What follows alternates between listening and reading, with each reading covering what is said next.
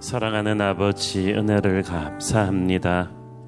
온 세상이 폭풍처럼 혼란스러운 이때에 주님 함께 기도할 수 있음이 축복이요 예배할 수 있음이 축복임을 새삼 깨닫습니다.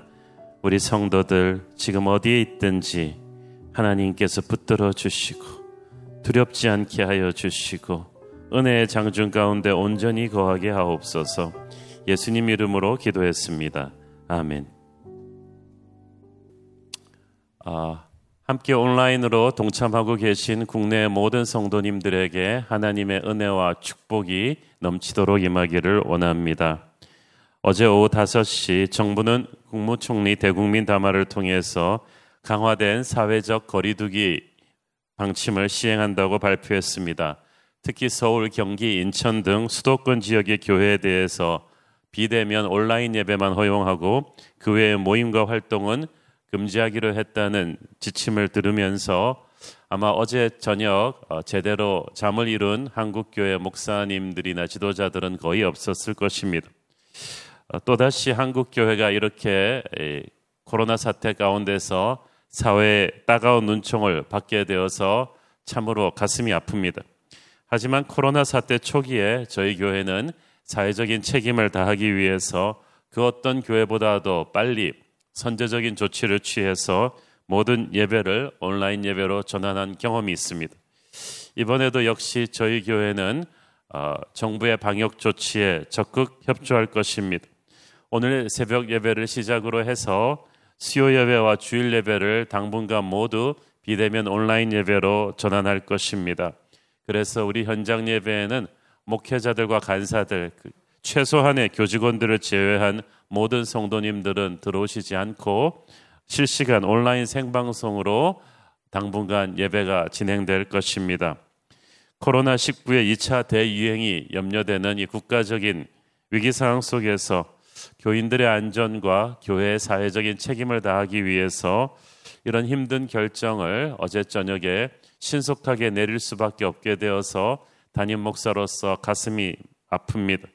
다시 얼굴과 얼굴을 마주 보며 예배할 수 있는 그날이 빨리 오기를 기도합니다. 교회가 이 힘든 시기를 지혜롭게 잘 이겨내고 승리할 수 있으리라고 저는 믿습니다. 우리 성도님들 불안해하지 마시고 두려워하지 마시고 함께 교회를 위해서 기도해 주십시오. 우리 교회뿐 아니라 한국의 모든 교회가 이 힘든 시간을 다시 시작합니다. 사랑하는 여러분들이 아, 결코 흔들리지 않도록 저는 늘 기도할 것이고 여러분들도 저를 위해 또 목회자들을 위해 교회를 위해 기도해 주시기를 바랍니다. 이 어떤 힘든 시절 가운데서도 한국 교회 예배나 영성은 위축되지 않을 것이고 오히려 우리는 더욱 정결해지고 더욱 겸손해지고 더욱 강한 교회로 거듭나게 될 것입니다. 다시 한번 하나님의 은혜가 우리에게 임하기를 바라고 제가 신년 특세 80을 40일에서 83일을 코로나 덕분에 했는데 어저께 생각해 보니까 하나님께서 이게 100일을 채우기를 원하시는 거 아닐까 생각도 듭니다. 그래서 생방송으로 이 온라인으로 해야 되는 상황이 지속되는 한은 당분간은 제가 우리 새벽 설교를 하도록 하겠습니다. 어제에 이어서 오늘도 계속해서 시편 37편을 묵상하기를 원합니다. 우리 저와 여러분이 한 절씩 교대로 읽도록 하겠습니다. 잠시 후에는 악인이 없어지리니 네가 그곳을 자세히 살필지라도 없으리로다. 그러나 온유한 자들은 땅을 차지하며 풍성한 화평으로 즐거워하리로다. 악인이 의인 치기를 꾀하고 그를 향하여 그의 일을 가는도다. 그러나 주께서 그를 비웃으시리니 그의 날이 다가옴을 보심이로다. 악인이 칼을 빼고 활을 당겨 가난하고 궁핍한 자를 엎드리며 행위가 정직한 자를 죽이고자 하나 그들의 칼은 오히려 그들의 양심을 찌르고 그들의 활은 부러지리로다. 의인의 적은 소유가 악인의 풍부함보다 낫도다.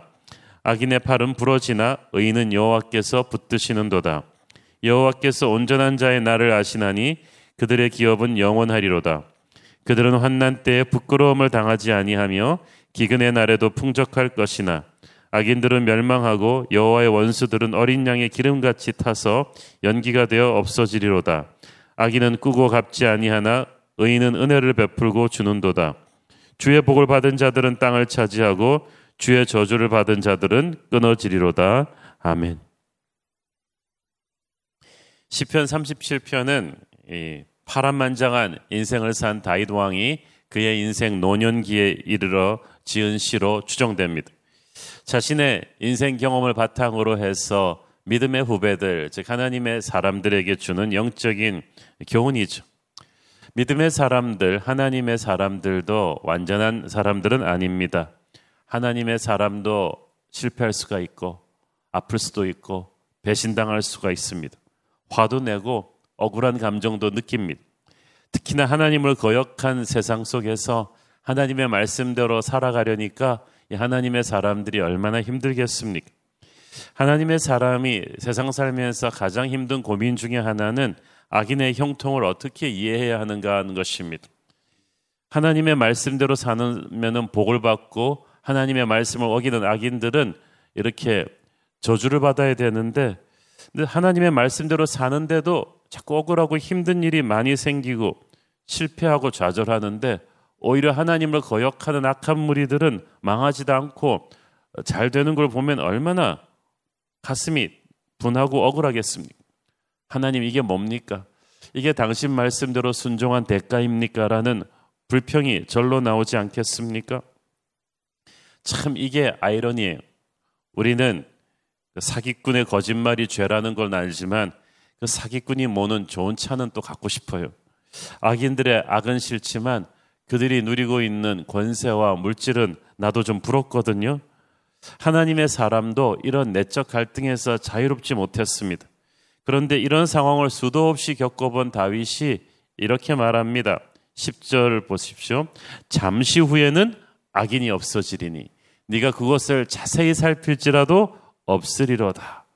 잠시 후에는 메뚜기도 한철이라고 악인들이 언제까지 잘 나가지 못한다. 하나님의 때가 오면 그들은 순식간에 망하게 된다는 거예요. 그러므로 하나님을 공의의 하나님이라고 믿는다면 우리는 하나님께서 반드시 심판의 때를 집행하신다는 것을 믿어야만 합니다. 다윗을 압박하던 수많은 적들이 있었지만은 항상 시간이 지나고 보면 적들은 다 사라져 버리고 마지막 승자는 다윗이었습니다. 하나님께서 저와 여러분도 그렇게 마지막에 웃게 하는 승자로 이끌어 주실 것입니다. 다윗은 본문에서 세상에는 의인과 악인 두 종류의 사람이 있다고 말하는데 이 의인과 악인의 구별은 단순히 눈에 보이는 행위로만 결정되는 것이 아닙니다. 의인도 완전한 사람은 아닙니다. 그러나 의인은 누구입니까? 자신의 죄를 회개하고 예수의 보혈로 정결케 된 사람을 의인이라고 합니다. 그래서 그는 자신을 의지하지 않고 하나님을 의지하면서 살아갑니다. 그래서 인간적으로 보면 한없이 약하지만 영적으로 보면 하나님 안에 있기 때문에 한없이 강한 자, 그가 바로 의인인 것입니다. 반대로 악인은 예수님의 보혈을 경험한 사람이 아닙니다. 그는 하나님을 인정하지 않습니다. 자신만을 믿고 살아갑니다. 죄의식이 없고 교만합니다. 잠시 잘 나가는 성공에 도취되어서 함부로 인생을 삽니다. 의인은 잠시 악인의 성공을 은근히 부러워할 수도 있습니다. 그러나 하나님께서는 그러지 말라고 하십니다. 악인은 한때 잘 나가는 것 같아도 반드시 하나님의 때에 심판을 받을 것이라고 말합니다. 의인은 잠시 고난의 때를 지나도 반드시 하나님의 축복을 받을 것이라고 하는 것입니다. 누가 마지막에 웃느냐? 그것이 중요합니다. 오늘 본문에 보면 의인이 받는 최종적인 복, 대표적인 복은 땅을 차지하는 것이라고 말합니다. 11절, 22절을 보십시오.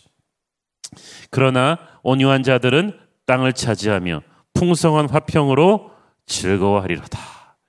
22절에도 똑같은 말이 나오죠. 주의 복을 받은 자들은 땅을 차지하고 주의 저주를 받은 자들은 끊어지리로다. 연거푸 계속해서 이 의인이 받는 복이 땅을 차지하는 것이라고 합니다. 땅을 차지하게 된다는 것이 무슨 말입니까? 하나님께서 너에게 승리를 주시겠다는 것입니다. 승리를 차지한 사람은 이제 영향력을 발휘하게 되고 리더십을 발휘하게 됩니다. 지금은 우리를 압박하고 있는 악인들이 굉장히 강대해 보입니다. 그들이 역사의 주인공 같습니다. 그러나 결코 그렇지 않습니다. 역사를 주관하시는 분은 하나님이십니다. 어떤 인간도 역사의 주관자가 될 수는 없습니다. 그리고 팔이 안으로 굽는다고 하나님께서는 하나님의 자녀들의 편이십니다. 징계하고 연단시키긴 하시겠지만 결코 하나님의 자녀들의 인생이 패배로 끝나게 하진 않으십니다. 반드시 때가 되면 하나님을 거역한 악인들은 다 물리시고 하나님의 자녀들의 손을 붙들어 주실 것입니다. 다윗이 그랬습니다. 젊은 시절 그는 사울에게 억울하게 당하고 쫓기고 하면서 10여 년을 광야에서 보냈습니다. 모든 것을 빼앗겼습니다. 인생이 끝난 것 같아 보였습니다. 그러나 사울을 그토록 강성했던 사울의 권력이 나중에 순식간에 무너지고 그의 왕국도 무너집니다. 사울이 핍박하던 다윗이 역사의 중심에 서게 되었습니다. 사울의 정권은 고작해서 3, 40년이었지만 다윗의 왕국은 굉장히 오래 가게 되죠. 하나님의 사람은 하나님의 때가 되면 반드시 땅을 차지하게 될 것입니다. 승리하게 될 것입니다. 믿음의 사람은 그런 비전을 가슴에 새기고 살아가는 사람입니다. 사랑하는 여러분, 그렇기 때문에 지금 힘들고 어려운 시간을 지나고 있다 할지라도 절망하지 마십시오. 하나님의 사람은 반드시 축복의 땅을 차지하는 복을 누리게 될 것입니다. 어, 특히 11절에 보면은 이 땅을 차지하는 의인을 가리켜서 온유한 자라고 표현합니다. 이것이 오늘의 본문에서 우리가 좀 주목해야 될 구절입니다. 예수님께서도 팔복 중에서 어, 그 온유한 자가 누리는 복을 말씀하셨죠. 온유한 자는 복이 있나니 저희가 땅을 기업으로 받을 것이며. 그러니까 그 팔복의 그 말씀의 카운터파트가 구약에서 10편 37편이에요. 온유한 자가 땅을 차지한다고 신구약에서 계속해서 말합니다. 참 희한합니다. 항상 힘을 쥐고 휘두르는 강자가 터프한 자가 땅을 차지한다고 우리는 생각하는데 어떻게 온유한 자가 땅을 차지합니까? 우리가 세상적으로 해석하는 온유함이라는 단어는 아, 막 좀 나약함, 착함 이런 것인데 좀 터프하고 카리스마 있는 힘 있는 사람이 땅을 차지해야 되는데 어떻게 온유한 자가 땅을 차지하는가? 성경이 말하는 온유한 자는 세상에서 말하는 온유한 자랑 개념이 다릅니다. 성경이 말하는 온유한 자는 그냥 무턱대고 바보같이 착한 것도 아닙니다. 본능적으로 타고나는 천성도 아닙니다. 온유함은 나약한 겁장이를 말하는 것도 아닙니다. 힘이 없으니까 무기력하게 당하는 약자의 서름이 아닌 거예요. 어, 예수님께서 로마의 창칼을 이길 힘이 없어서 십자가에 못 박혀 죽으신 것이 아닙니다. 예수님은 하늘과 땅의 모든 권세를 가지고 계셨지만 십자가의 길을 스스로 택해서 가셨습니다. 성경에서 말하는 온유함은 바로 그런 거예요. 이 온유함의 헬라의 원어는 πραΰς인데 power under control 통제된 힘입니다. 사나운 야생마의 그 폭발적인 힘을 숙달된 기수가 잘 길들여서 재갈을 먹여서 컨트롤할 때 쓰는 말이 바로 πραΰς 온유하다입니다. 엄청난 힘이 있지만 그것을 기수가 원하는 방향대로 딱 통제해 주지 않으면 그 힘은 사람들을 다치게 합니다. 힘을 가진 존재가 그 힘을 통제하지 못하면 얼마나 많은 악영향을 미치겠습니까? KTX 열차가 레일을 떠나서 서울시내 한복판으로 질주하면 얼마나 파괴적이겠어요. 오늘날 사람들이 자기의 힘을 통제하지 못합니다. 돈 가진 사람들이 그걸 통제하지 못하고 막 휘두릅니다. 권력 가진 사람들이 권력을 통제하지 못하고 막 휘두릅니다. 그러면 남도 해치고 나중에는 자기도 해치고 말죠. 온유함은 힘을 컨트롤할 수 있는 능력이에요. 칼을 통제할 수 있는 칼집, 그것이 성경이 말하는 온유함입니다. 그러므로 이 온유함은 예수님처럼 하나님이 주신 그 많은 재능과 지식과 능력을 함부로 휘두르지 않고 하나님의 때에 쓰기 위해서, 하나님의 목적에 쓰기 위해서 컨트롤하는 거예요. 그래서 온유한 사람은 하나님의 뜻을 위해서만 사자같이 일어나지 함부로 자신의 야망을 위해서 감정에 휘둘려서 칼을 휘두르지 않습니다. 그는 하나님 외에 그 누구의 지배도 받지 않습니다. 그래서 그가 진짜 강한 자인 것입니다. 어제부터 시작해서 우리가 묵상하고 있는 10편 37편에는 온유한 자의 특징이 나오죠. 어, 어제 본문에서도 말, 언급되었지만 이 온유함은 거룩한 인내입니다. 악인들이 자기보다 잠시 앞서가고 설치는 것 같아도 하나님의 때가 올 것을 믿고 기다리는 거예요. 온유한 자는 그 과정에서 분노를 버리고 불평하지 않는 사람입니다. 어제 본문에서 우리는 불평하지 말라는 말을 무려 세 번이나 읽었습니다. 크리스천들 가운데서도 상황이 조금만 힘들어지면 계속해서 막 스트레스를 불평 불만을 입으로 쏟아내면서 푸는 사람이 있는데 그것은 하나님이 기뻐하시는 일이 아닙니다. 출애굽 하에서 홍해를 건넌 이스라엘 백성들이 끊임없이 불평하다가 광야에서 다 죽었죠. 불평할 만한 상황이지만 불평을 하면은 마귀가 그 입술을 통해서 역사합니다. 입술을 지켜야 합니다. 하나님의 사람, 온유한 사람은 자기의 입술을 통제합니다. 어려울 때일수록 불평을 하지 않고 하나님을 찬양하고 감사합니다. 하나님의 때가 올 것을 믿습니다. 온유한 자에게는 자기 자신이 별로 중요하지 않아요. 죄인들일수록 자기 자신이 중요해요. sin을 영어 단어로 S-I-N이라고 쓰는데 I, 자기가 센터에 있잖아요. 죄는 자기 중심주의예요. 그래서 마귀는 자꾸, 세상은 자꾸 너의 행복을 추구해라. 너의 만족, 너의 자존심, 너의 명예를 추구하라고 합니다. 그러나 온유한 사람은 자기가 중요하지 않아요. 그에게는 자존심보다 하나님의 영광이 중요합니다. 온유한 사람은 항상 자기의 야망보다 하나님의 뜻이 이루어지는 것을 생각합니다. 자기의 자존심, 그쯤은 그냥 버려도 돼요. 자기의 재산, 명예가 그렇게 중요하지 않아요. 그래서 온유한 자는 자신의 복수를 생각하지 않고 하나님의 영광을 생각합니다.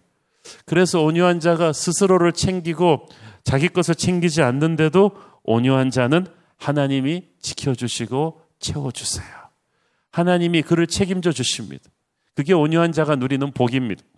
19절을 한번 읽어보겠습니다. 중요한 말씀이에요. 시작. 그들은 환난 때에 부끄러움을 당하지 아니하며 기근의 날에도 풍족할 것이나. 하나님의 사람들도 환난을 겪고 기근을 겪습니다. 그러나 하나님의 사람에게는 사막에서도 샘이 솟아난다는 거예요. 고난의 시대에도 풍족하게 은총을 부어 주신다는 것입니다. 코로나 19로 인해서 온 세계가 힘들어요. 온 나라가 힘들어요. 어, 집에서 온라인으로 공부하는 아이들도 힘들고 그 아이들 돌보면서 일하는 워킹맘들도 힘들고 직장인들도 힘들고 교회도 힘들어요. 그러나 하나님의 백성들을 저는 하나님께서 특별히 지키시고 먹이시고 인도하실 줄 저는 믿습니다. 또다시 우리가 어, 잠깐 암흑의 시기로 지나가는 것 같습니다. 그러나 여러분 흔들리지 마십시오. 하나님의 백성들을 하나님이 환난 가운데 지키시는 기적이 어떤 것인지를 우리가 본격적으로 체험해야 될 것입니다. 어, 저는 계속 생각해 봅니다. 올해 제가 기도하면서 왜 이런 올해 표를 받았을까? 이제부터 기적이다. 코로나가 터졌는데 뭐가 기적일까? 코로나가 터졌는데도 우리가 이렇게 예배할 수 있음이 기적입니다. 저는 어, 기적이 일어나려면 그 기적이 일어나기 위한 엄청난 재앙이 필요하지 않는가라는 어떤 목사님 설교를 들었는데 그렇습니다. 이런 전대미문의 월드 팬데믹 가운데서 저는 하나님이 하나님의 백성들에게 주시는 특별한 어, 피난처 되시는 하나님의 은혜가 있다고 믿습니다. 폭풍 가운데서 어미새의 날개 아래 있는 아기 새들이 평안하듯이 이 폭풍 가운데 우리 사랑하는 성도 여러분, 우리 주님의 날개 아래 깊이 거하시기를 축원합니다. 우리가 다시 얼굴을 보지 못하고 온라인으로 기도하고 예배드리는 시간이 앞으로 당분간 계속되겠지만 저는 기도하면서 성령 가운데 여러분을 만날 것입니다. 여러분, 오늘부터 다시 한번 교회를 위해서 특별히 기도해 주시지 않겠습니까? 우리 중보기도 팀은 어, 그리고 목회자들은 순장님들은 이렇게 계획을 세워서 교회를 위한 띠금식을 오늘부터 어, 돌아가면서 시작하기를 원합니다. 교회의 그 문자 메시지를 항상 주의하고 계십시오. 사태가 발전됨에 따라서 우리 목회자들은 온라인으로 항상 여러분에게 문자로 또 영상으로 음성 파일로 신방할 것입니다. 교회는 우리 주님은 항상 여러분과 함께 있을 것입니다. 이 모든 환난 가운데 우리 서로 손을 잡고 승리할 수 있게 되기를 축원합니다. 기도하겠습니다. 하나님 은혜를 감사합니다. 다시 한번 한국 교회가 폭풍 속으로 들어갑니다. 코로나19 사태 악화로 통해서 우리가 다시 전 한국 교회들이 비대면 온라인 예배로 전환하는 충격을 어젯밤 겪었습니다. 이 시간에 실시간 새벽 기도 예배로 동참하고 있는 온라인으로 동참하고 있는 국내 모든 성도님들을 지켜 주시옵소서. 의인은 환난 때에도 부끄러움을 당하지 아니하고 기근의 날에도 풍족할 것이라고 약속하셨습니다. 주의 복을 받은 자들이 땅을 차지할 것이라고 약속하셨습니다. 그 말씀 그대로 이루어질 줄을 믿습니다. 예수님 이름으로 기도했습니다. 아멘.